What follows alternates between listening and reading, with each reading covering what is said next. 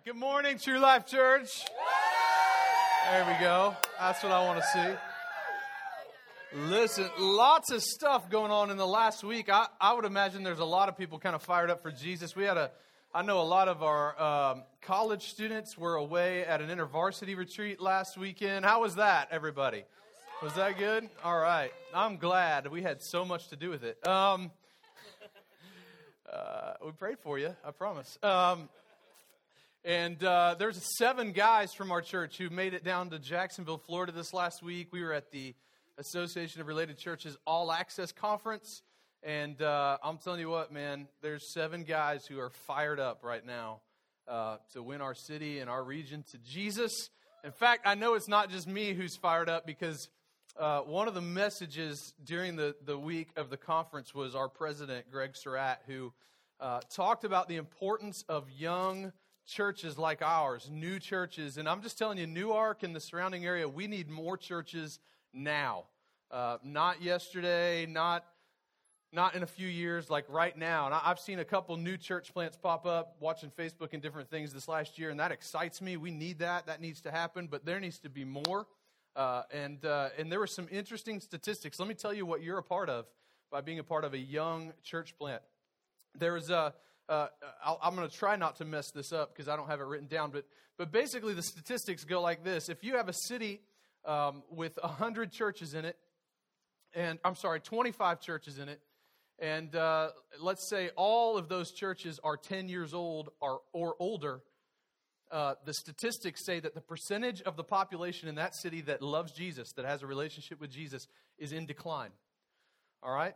If you take a city that has 25 churches and five of them or 10 of them um, are new young church plants, all right, so they're two to five years old or a year to five years old, then, then the statistics say that, that uh, you're not necessarily in decline, but you're pretty much at break even. You're not growing anywhere, all right? No new believers. Basically, you have mostly churches that are shifting believers around, which is okay. Transfer between churches is fine. Sometimes God moves people for different reasons. Sometimes things happen and people need to move. Um, we've had people come to our church from other churches, and that's okay. We've had people from our church that we've encouraged to go somewhere else, and that's okay too. All right. Um, so so all of that is all of that's fine, but ultimately the goal is to what? Win souls and populate heaven, right? That, isn't that what we want to do? Come on, that should have been a louder amen. all right. So that's good. and, all right? And, and so, but here's the deal in, in cities where um, 10 or more of those churches are new church plants, they're young, healthy church plants, we're actually, we're actually going to start to see the percentage of the population who has a relationship with Jesus start to climb. And so when I say we need more churches, listen, True Life Church, we're not it. We don't have it all figured out. The thing we have going for us is we're new and we're young and we're fired up about winning souls for Jesus. And so you're a, you're a part of that. You're a part of potentially seeing. Come on, how many would like to look back in 10 years at the statistics for Newark and New Castle County and Cecil County and see the percentage of believers go up? Wouldn't that be awesome? All right. So we're a part of that. And listen, we give, last month, we gave over $2,000 to other church plants around the nation. This month, we'll give well over $2,000 to help other church plants around the country. And your giving has been absolutely stellar. I just got to tell you, I'm so proud of you. So proud of what our church is doing. Uh, in the month of March, we had one of the best giving months. I think it was probably the second or third best giving month in the history of our church. And uh, check this out. Last weekend, after two Sundays of April, you'd already beat March. All right, so come on, that's incredible. God is doing some cool stuff, and uh, it's good. All right, that's good. You're going to hear these guys that went to the conference. We got some inside jokes, so you might hear them. All right, it's good enough. All right. yep, that's good. All right. So, what happens when you have really overzealous people sitting in the row behind you and they're driving you crazy? And they're leaning right up in your ear, going, It's good. It's good and you just make fun of them. All right. So we want to, that's what you do when you get together with a bunch of other pastors. You make fun of each other. All right. So uh, I just want to welcome everybody, man. Maybe if you're visiting for the first time, we are so excited you're here. Come on, let's let all of the visitors know how we feel about them. And don't worry, we have a no hassle guarantee at True Life. We're not going to make you stand up or embarrass you. Nobody's going to show up at your house this afternoon with a fruitcake or anything. All right, nobody's going to show up and be a fruitcake. All right, it's.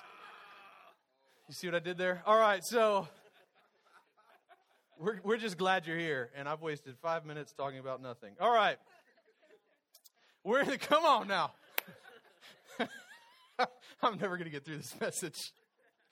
All right, so we started this series a few weeks ago talking about how almost everyone in our country, everyone in the Western cultures, is probably aware of the name of Jesus, has some idea of who Jesus is, but most people actually don't have an accurate picture of, of who he is. We have these ideas that are based on uh, our family traditions or hearsay or religion. And, and uh, so, what we've been doing during this series is taking each week uh, uh, just one little slice of who Jesus is, breaking it down, talking about it.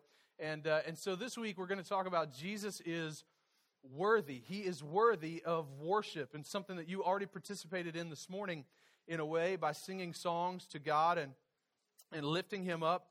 And, uh, and so here, here's kind of, I just want to give kind of a little bit of disclaimer on the topic this week because um, even though he's definitely worthy and we're talking about a characteristic of Jesus, this action of worship is kind of one of those things that um, relies on us a little bit more than maybe some of the other topics that we've talked about. All of the, the topics that we're talking about require some sort of uh, participation or action steps by us to see the fruit of those things um, happen in our lives. Just like last week, jo- Joel talked about the importance of realizing that Jesus is our replacement, that the wages of sin is death.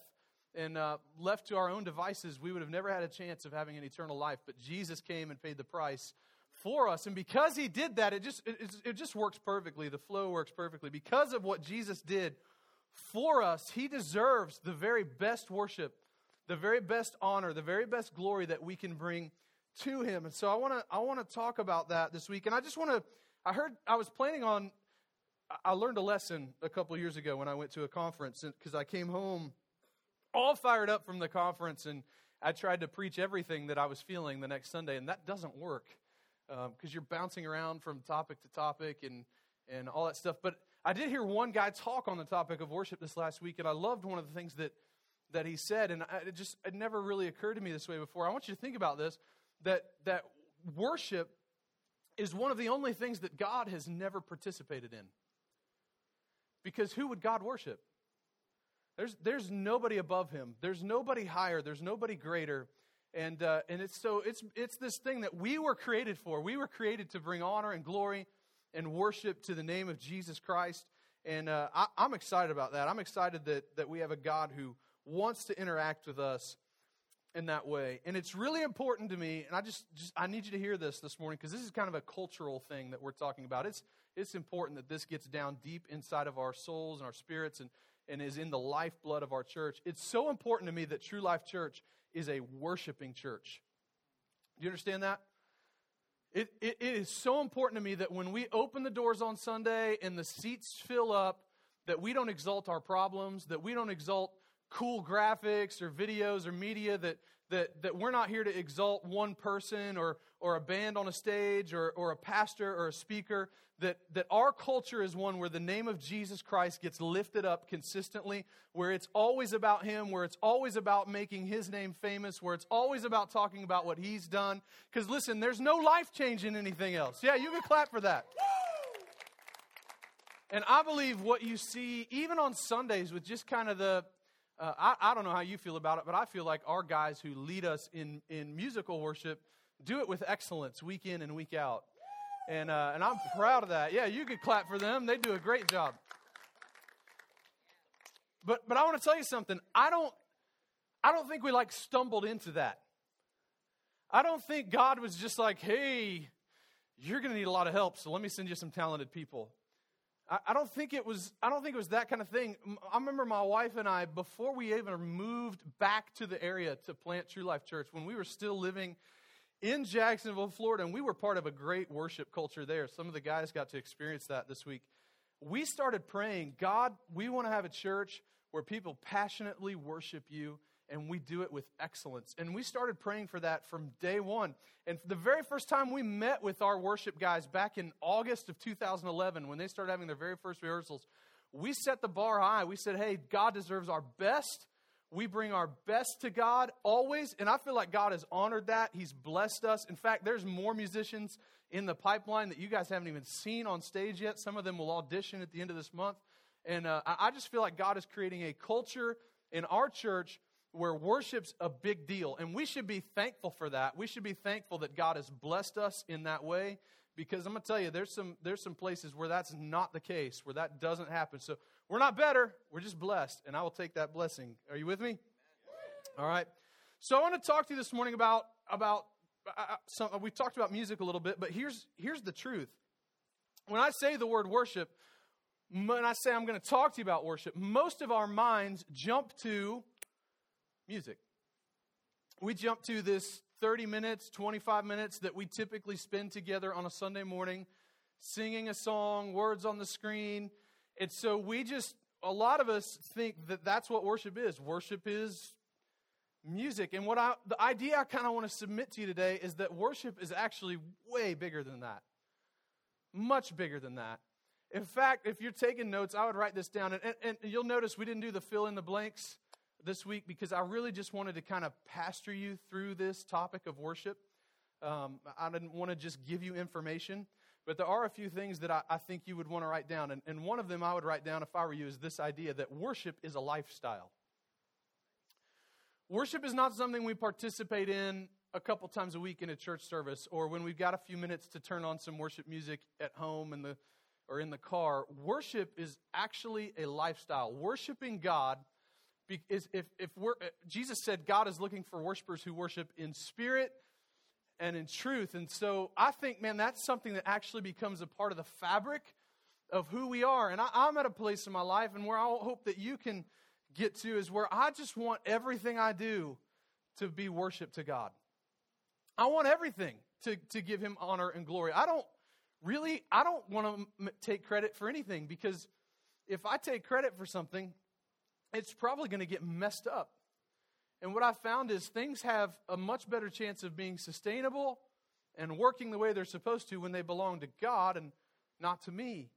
So, so worship is a lifestyle. And, and I really want to hit that hard today because while the music component is important and singing songs on Sunday is an important component of what we do. Listen, do you know why we do worship? Just I want you to think about this for a second. I was talking with one of the guys on our trip about this. Do you, do you know why we do worship in church? It's not so we can like impress you with cool music to start the service. I want you to think, uh, picture this. Picture you walk into church, you sit down in your seat, and the very first thing that happens is I get up and start talking to you.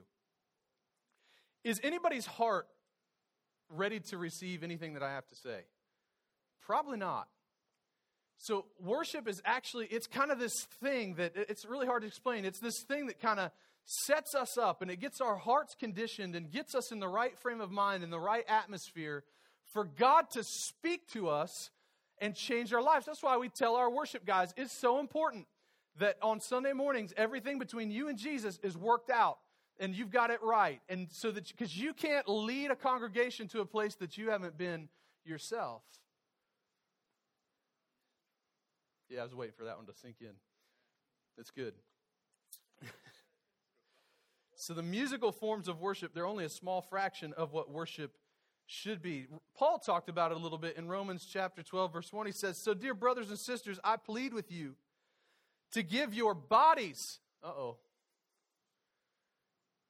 to God because of all He has done for you. For you. Look at the person next to you and say, For you.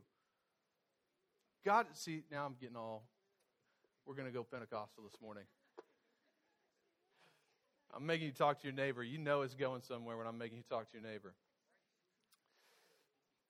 Y'all better start shouting. Give your bodies to God because of all He's done for you. Let them be a living and holy sacrifice.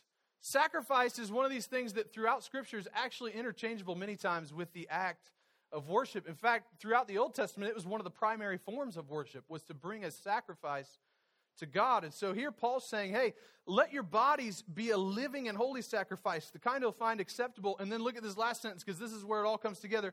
This is truly the way to what? Worship Him. So it's much bigger than music.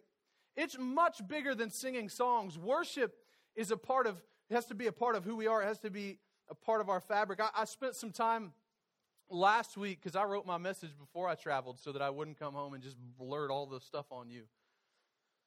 And um, so I was digging through like several Bible dictionaries and concordances and, and study tools that I have, and on this word worship, because the word we use in the English language for worship, if you look back through Hebrew and Greek and the text that was originally written in the Bible, there's not actually a straight translation to the word worship. It actually morphed over time.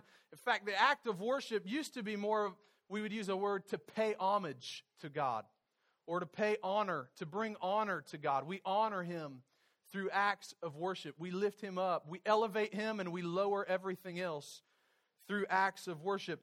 But this word we use, worship, actually came from an Old English word, one of the Old English compound words that was, uh, if you want to write this down just for fun, you can.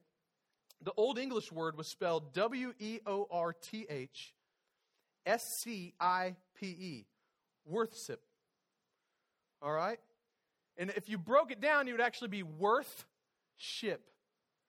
Worth ship. And the two words that made that word is the word worth, which we all know that means value or worth.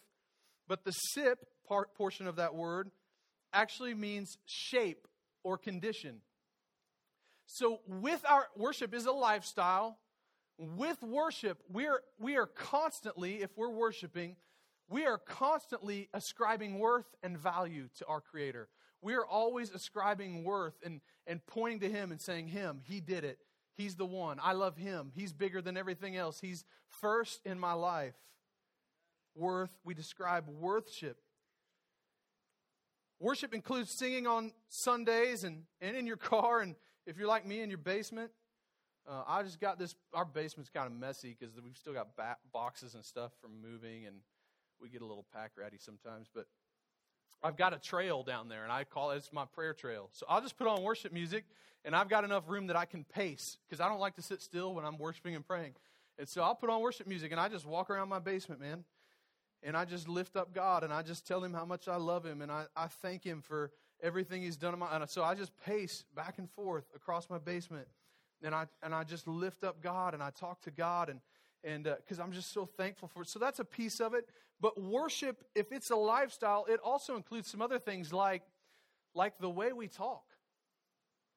The way we talk to each other. In fact, I shared a scripture out of Matthew with some of our worship team a couple weeks ago where Jesus said that we'll be held accountable for every idle word that we speak. so, in, in other words, nothing you say doesn't matter, it all matters. Because with every word that we say, we're worshiping something. The way we talk, the way we interact with or treat people can be worship. The way we, here's one, this one might sting a little bit the way we treat our families. I want the way I treat my family to bring honor to God. You see that? Make, are we making the connection? Are we tracking you with me? Or does it just sting? All right. So, so the way we treat our families is, is a sign of worship. The way we give, both to God and to others. So, so listen, when we take the offering today at the end of service, we're, we're not fundraising. It's not a fundraiser, it's worship. It's, it's, it's us lowering ourselves and elevating the kingdom of God above everything else through our finances and saying, I love you, Jesus. Here you go.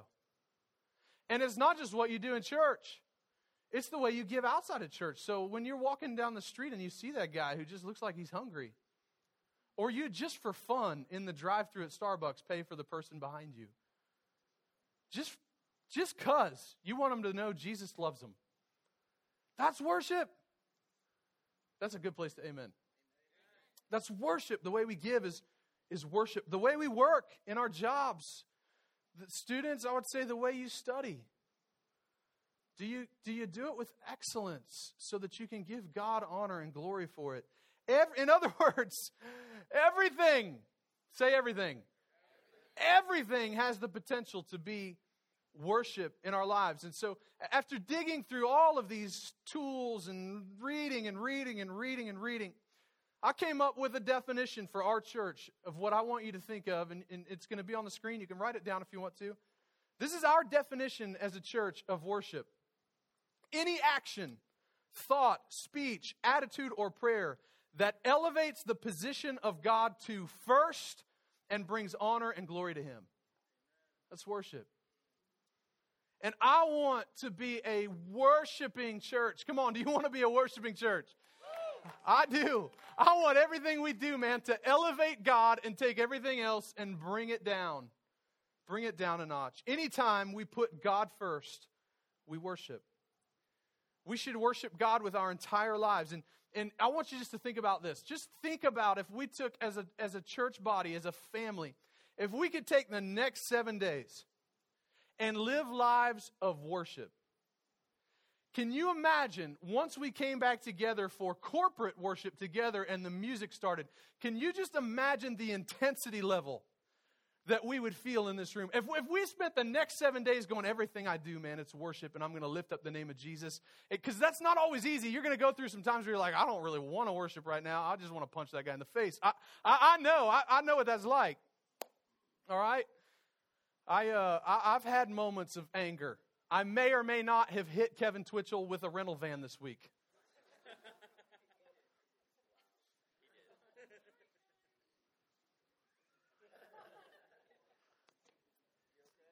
The good news is the church has insurance. All right. I really did. Look, man, look, look. Van's fine. Kevin, I think, is fine. Um, we had a scare, but he's fine. Poor Lynn almost had a heart attack, and uh, but it's all good. I was we split up. Okay, we had split up. The guys went out to have some fun and do some stuff. I had to go meet with some other pastors. Uh, we got back to the hotel approximately the same time, and so I just did the old. You know, it's fun when you see a group of friends. You rev your engine and you kind of go towards them. You know. Well, all the other guys know I'm crazy, so they moved, but Kevin didn't move, and and so I had to let him know I was serious. You don't move, you're getting hit. So.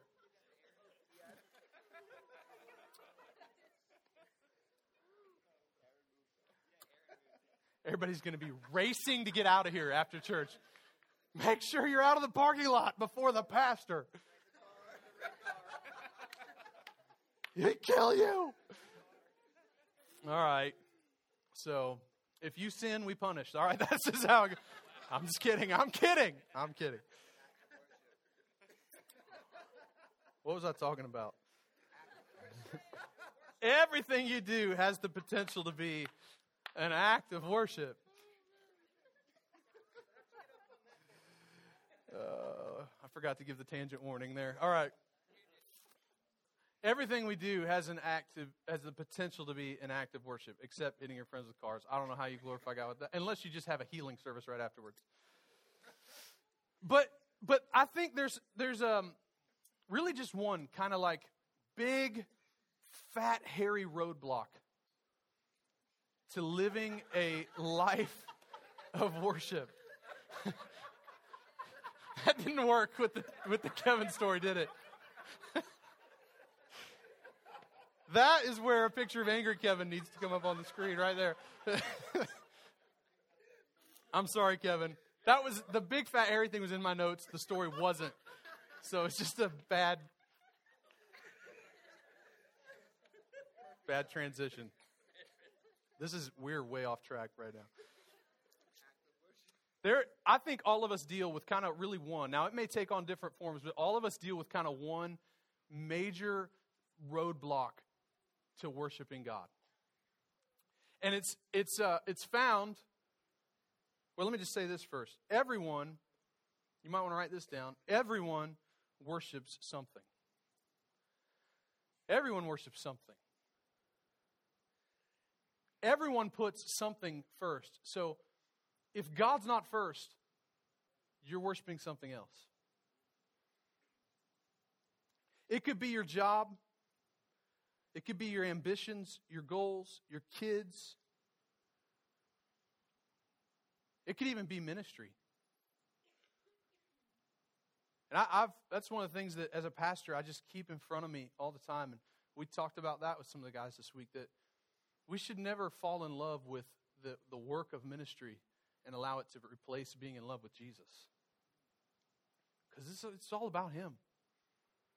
It's all about Him. And everybody worships something. And God doesn't like being put in any position other than first. Everybody seen Talladega Nights, Ricky Bobby? Anybody seen that movie? Yeah. and bake. All right. It's the one time that Ricky's dad could, if he was talking about theology, he might actually be right. What's he say? If you're not first, you're last. All right. And and I love Ricky Bobby. That's dumb. You got your second, your third, your fourth. But in, in our spiritual walk, if God's not first, guys, he might as well be last. Because God will only accept first place. It's, it's all he's interested in in our lives is being first. And when we get in first, stuff just as a way of kind of working out the way it's doesn't mean there's no trials, it doesn't mean there's never any suffering, it doesn't mean there's never any pain, but things just have a way of working out in a way that will bring him honor and glory when we put him first. Check it out. He was talking to his people about it in the 10 commandments. It's the first one, Deuteronomy 5, 7 through 10. He says, "You must not have any other god but me." You must not make for yourself an idol of any kind or an image of anything in the heavens or on the earth or in the sea. You must not bow down to them or worship them. For I, the Lord your God, am a jealous God who will not tolerate your affection for any other gods. I lay the sins of the parents upon the children. Let's skip down to verse 10. I lavish unfailing love for the thousand generations on those who love me and obey my commands. And so, what God is saying is if I'm first, things go well. If I'm any place else, the wheels might come off. And it, this, listen, this is not a question of salvation at this point. You can have Jesus in your heart and still not be living a God first life. And you'll actually find yourself frustrated with God, and it's, it's not His fault. It's not His fault because He desires for us to live lives of worship, lives that honor Him and glorify Him. Our marriages, married couples, our marriages ought to be something that honor and glorify God. In our culture where they never work, people ought to look at our marriages and go, What in the world? They've been married 20 years and they can't keep their hands off each other. Yes! I was away from my wife for a week, you know, so I couldn't wait to get home, man. I just wanted to hug on her and kiss on her and 12 listen, listen, tw- I've been married 12 years and it's sad cuz in our culture most people have lost that in the first year. Now I want to be with my wife. I want our family to be something that honors God, that brings worship to him. And so I want you to keep that scripture in mind. God says no idols, because the big thing that keeps us, here's the big roadblock that can keep us from living lives of worship. It takes on many forms, but it's one roadblock, and it's simply idolatry. And an idol is anything in your life that takes first place. It could be a relationship, it could be money, it could be materialism, but anything in our life that we become a slave to, it could be an addiction, anything that takes first place in our life and removes God from that spot can be an idol for us.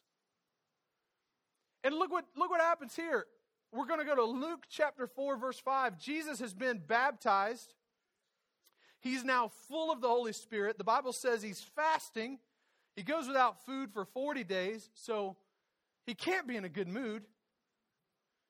Then Satan shows up and starts tempting him. And I just want to I want you to look at one of the temptation that temptations that Satan lobs in front of Jesus. It's in Luke 4 5 to 8. Then the devil took him up and revealed to him all the kingdoms of the world in a moment of time. So I don't know how this works, but somehow they're looking at the, the expanse of time and they're seeing all of the kingdoms of the world, past, present, future.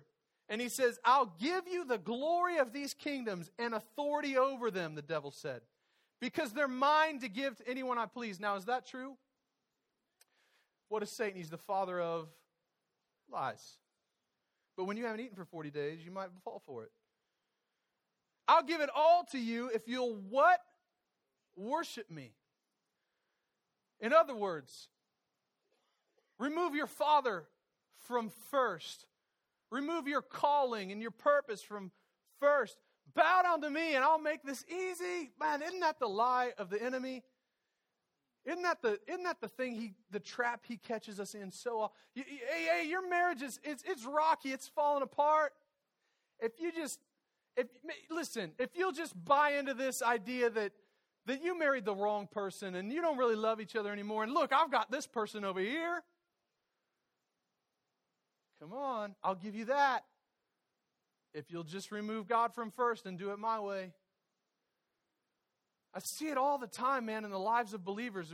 We, we, we, want to ha- we say we want to have God first, and we say we want to do life God's way, but as soon as there's an opportunity to do it a different way, and the enemy has tricked us into thinking that, that the fruit of doing it that way is going to be more appealing, then we start saying things like, I, I, here's, how, here's a great symptom of idolatry in our lives. We start using these two words, yeah, but. Hey, you should put God first with your finances and be a good steward and give and sow into the kingdom. Yeah, but I don't really see how I'd afford that right now. That's the point. God wants to show you how He can do a miracle in your life. That's the whole point. You should stick it out, man. You should fight for your family, fight for your marriage. Get on your knees and, and don't seek a replacement. Seek the face of God and, and go after the Holy Spirit and ask Him to heal your family because he can, he can do it. Yeah, but it'd really be easier to just walk away.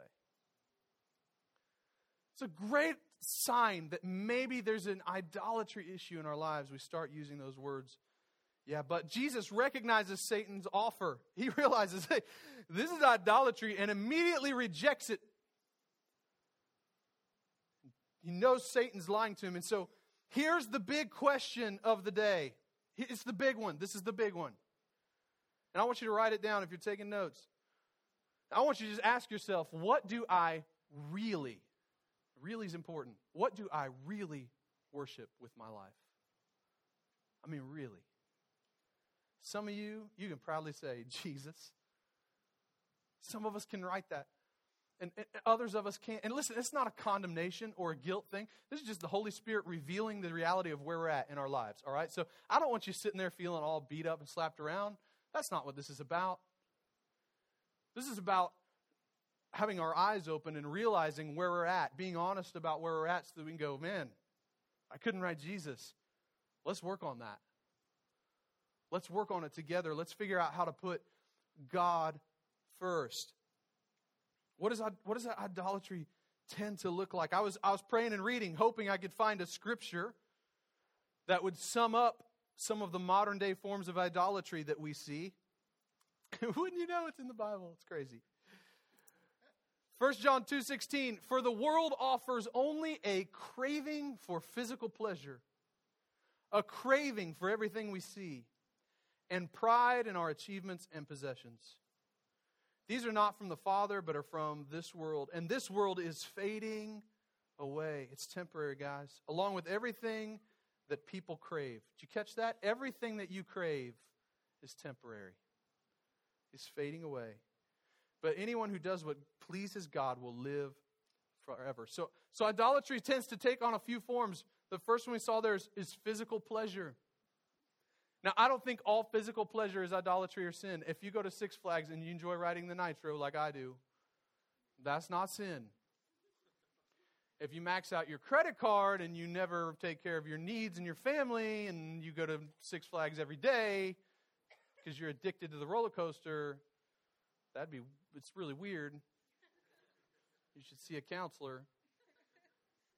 But then that would be idolatry. That would be sin. This would be where lust, adultery, and addictions can get in the way of us living lives of worship. Physical pleasure. The things we see, this would be where materialism comes into play, or, or serving, being a slave to money, or, you know, we just, we live in this culture where we're like, I just got to have more stuff. I need, give me, give me, give me stuff, more stuff. I just want to add stuff. I've got one room in my house that doesn't have a flat screen TV yet. How, that's, a, that's an abomination. I've got to have a flat screen in every room. So more stuff. Listen, I got no problems with flat screens all over your house if God's first and you're a steward. He, he'll bless you. You can have as much stuff as you want. I don't care about that. It's when we serve stuff, it's when we're a slave to stuff that it becomes a problem. The things we see materialism, money, status, pride in our achievements and possession. Paul said we should only boast of what God has done. And we can get to a place where even like you can become your own idol because we, we love our own gifts and talents a little bit too much. And this is one of our, the warnings that we always give to with a, a worship team audition coming up. I'll just say this: it's a warning that we always give to the talented and artistic people because because talent and artistic talented and artistic people have kind of this nat, it's a god-given thing that's inside of them to want to kind of draw some attention and that's actually okay to a point. The, here's the big switcheroo, though. I was talking with John Larson, who's a, a, worship pastor at one of America's greatest worshiping churches. Kevin and I were having a conversation with him. He said this, it just stuck with me. He said, Artistic people are, are, are kind of made to want some attention. The problem is when we start to crave that attention because our job is to get the attention. When these guys get on stage on Sunday, their job is to get everybody's attention this way and then turn into like giant mirrors that just reflect it up to Jesus. We want to be people that just reflect everything up to God. Hey, y'all, watch this.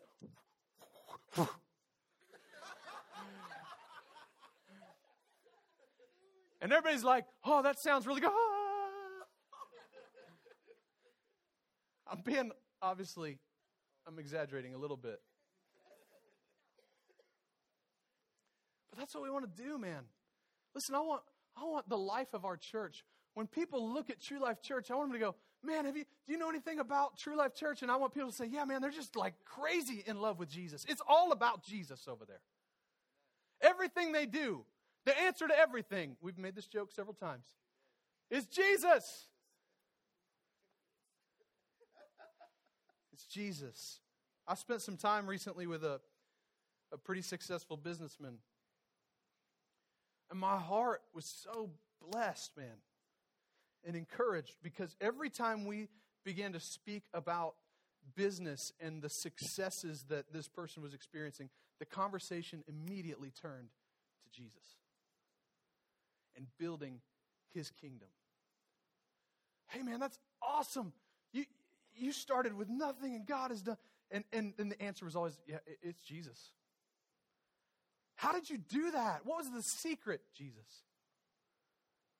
I built a business on honoring Jesus. And I just want to tell you this morning, guys, that God has called us to be a church that draws attention and reflects it to Him. We're going to, we're going to do it on Newark Day. We're going to put a booth on the street. We're, we're going to do it the day before we start our Summer at the Movie series. Oh, yes, it's coming back. Popcorn and soda on Sunday morning. Nice. I feel the Holy Spirit. All right. We're going we're gonna rent a popcorn machine. We're going to hand out bags of popcorn with the True Life logo and the True Life website on it. We're going to encourage people to come back the next day and have fun in church. And, and, and, but you know what we're trying to do? We're trying to draw a little bit of attention so that we can just reflect it right to God turn it to Jesus. So, how do I become a worshiper? What do I do with all this? I want to make worship my lifestyle. We could, we could talk all day about ways to become a worshiper, but I want to break it down into uh, just a few easy steps for you. If we want to live lives of worship, there's, there's a few things that we need to do. And the first one is we got to deal with the idols. We've got to deal with the idols. And as we've talked today, if, I hope that the Holy Spirit has just kind of whispered to some hearts when, I, when we ask that question what do you really worship? Who's, what is really first in your life? And I hope the Holy Spirit just whispered something to you, maybe like your job, your boyfriend, your girlfriend, your, money. And not, not, not so that you could lay there and wallow in guilt and shame, but just so that you can make a decision to fix it today and live a God first life. We've got to deal, we've got to figure out how to live our lives with the I call it the God first alarm going off all the time. 2 Corinthians 10 17 says, As the scriptures say, if you want to boast, boast only about the Lord. When people commend themselves, it doesn't count for much. The important thing is for the Lord to commend them. And so, if we're going to deal with the idols, we've got to start living lives where when we're faced with a decision or an opportunity to gratify or to boast, the first question should always be Does God want it? Will God get credit for it? And the second question should always be How could I honor God with this? You have an opportunity to change careers. God, do you want it? Okay? God, how can I honor you with it? How can I worship you with it? Maybe you're one of those talented artistic people. You have an opportunity to go do something, be a part of something, play in a concert somewhere. I don't know. There's two questions I want to encourage you to ask God, do you want it? And how do I honor you with it? Got to deal with the idols. The second thing we got to do is we've got to participate in worship privately. Privately. After a bad day, when your kids are going crazy, when your newborn is spitting up all over you. That's just me, I guess. When it feels like everything is unraveling, you know what you need to do? Go get alone with God. Worship Him. Lift Him. Don't exalt your pro. Don't. I'm going to get on a tangent. Stop getting on Facebook and complaining about everything. Go worship God, man. What is that? What did I miss? You got to put it up there now. I'm not turning around until I see it. Tangent, yes. All right. Seriously, man. Go worship God. Nobody on Facebook can fix your problems. I'm mad at Facebook. Remember when you used to get on Facebook and type your own thoughts? Nobody does that anymore. They just share somebody's picture with something they wish they'd said.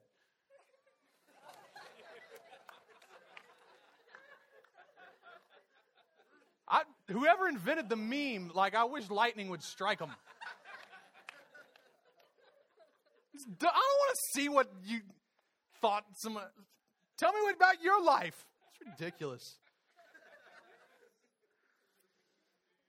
Worship God. See, every time I see one of those dumb things, I have to go worship because I just want to shotgun my computer screen. All right. I do. worship a lot. Psalm 62, 1 and 2. The psalmist says, I wait quietly before God for my victory. Come on, anybody feel like you're fighting some battles in your life today? For my victory comes from Him. He alone is my rock and my salvation, my fortress where I'll never be shaken. James 4 7 and 8. So humble yourselves before God. Resist the devil, he'll flee from you. And then I love this. Things are going crazy. Come close to God, and God will come close to you. You got to participate in worship privately and then and what we're going to participate in together here in just a second i want you to participate in worship publicly or or we would call we would call this corporate worship and this is what most of us think of when we think of worship. When you come to church on Sunday, or maybe this isn't your home church, maybe you're going somewhere else next week. Can I just encourage you?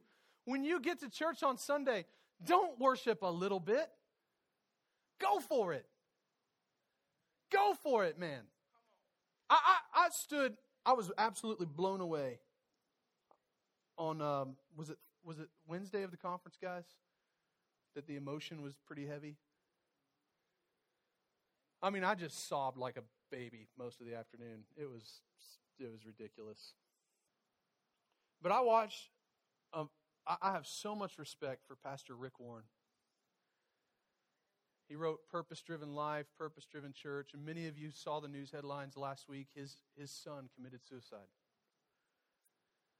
He pastors a, a church of 38,000 people out in California, and he was supposed to be at the conference we were at this week as one of the speakers, and he Skyped in and talked with us through video. It was his first public appearance since the suicide. And I saw something I've never witnessed before, ever. And he actually said this. He, and I, I, know Rick has already been through some trials. His wife has battled breast cancer and, and different things. And, and he actually said this. He said, I'm, I'm fearless. I'm more fearless than I've ever been. My life is going to bring honor and glory to God. And he said, he said, Satan, is that the best you've got? The suicide of one of my children? Is that all you can throw at me?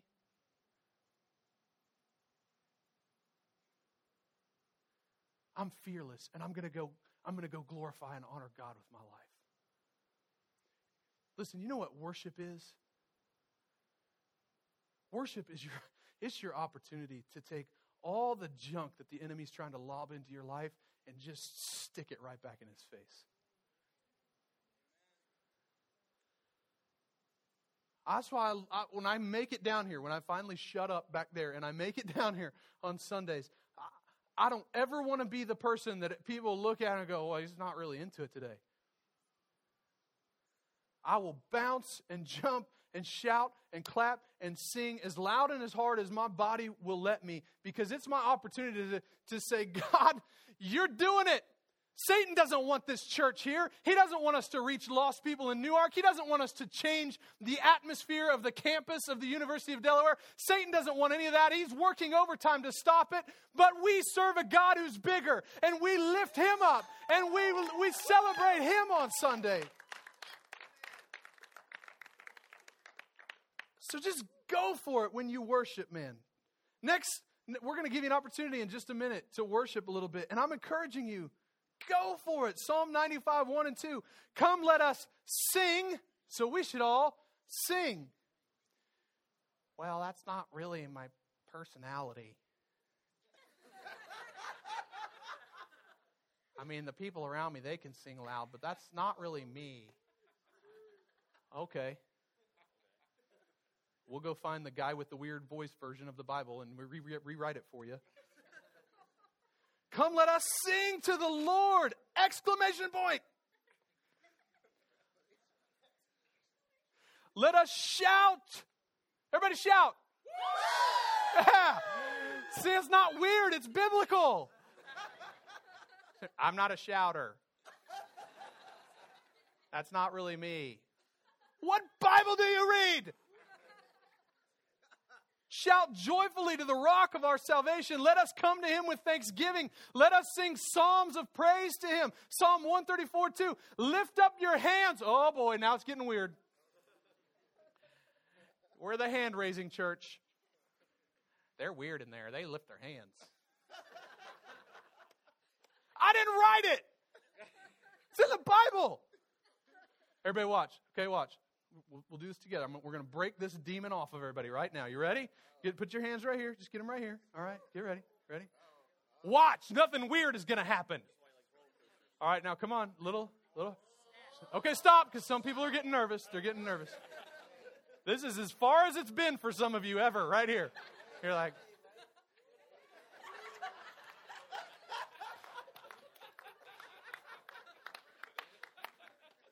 All right, a little more. Come on, right here. Oh, yeah. See, now back in the charismatic movement, this was the receiving position, right? You don't want to worship like this. You want to receive, receive. You got to have your hands so that Jesus can lay babies in there. All right. All right.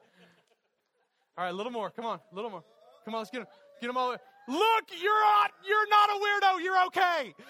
You're doing it. Come on.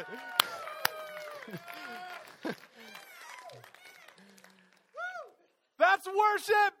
We lift our hands. It says, Lift up your hands in the sanctuary and praise the Lord. Psalm 47, 1 and 2. Come, everyone, clap your hands. Why do we clap during the fast songs? Because it's, it's worship. We're just, listen, you're like, but you kind of look silly sometimes. That's the point. David danced till his clothes fell off. Don't do that. We'll tase you. Some of you are like,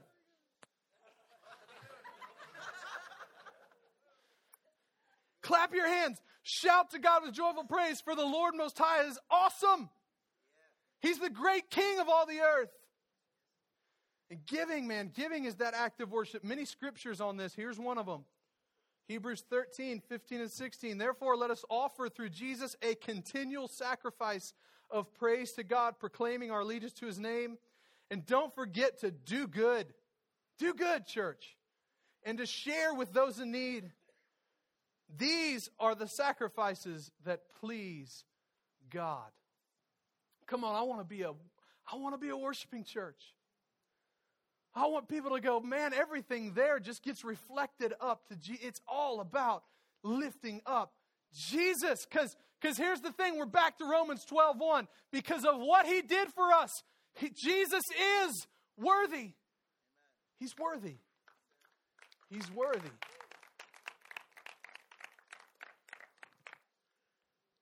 Band, I want you to come up.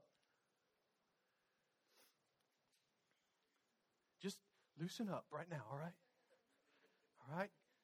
We can clap. Come on, everybody, clap. That's an act of worship. You can shout. All right. Matt's not shouting. I'm coming back there.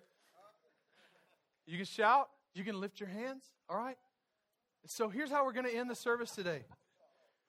Here's how we're going to uh, end the message. We're going to practice this. We're going to practice it. I've asked the guys just to lead us. I've asked them to lead us in, in, a, in one of the songs that we already sang earlier today. So you've had a chance to learn the words a little bit. And here's what I want to ask you to do don't be this, don't be that guy. Well, I'm just not comfortable with that. Duh! Worshiping God is sometimes about doing what's uncomfortable because it's more important to us to celebrate and lift up Him than to lift up what's comfortable to us.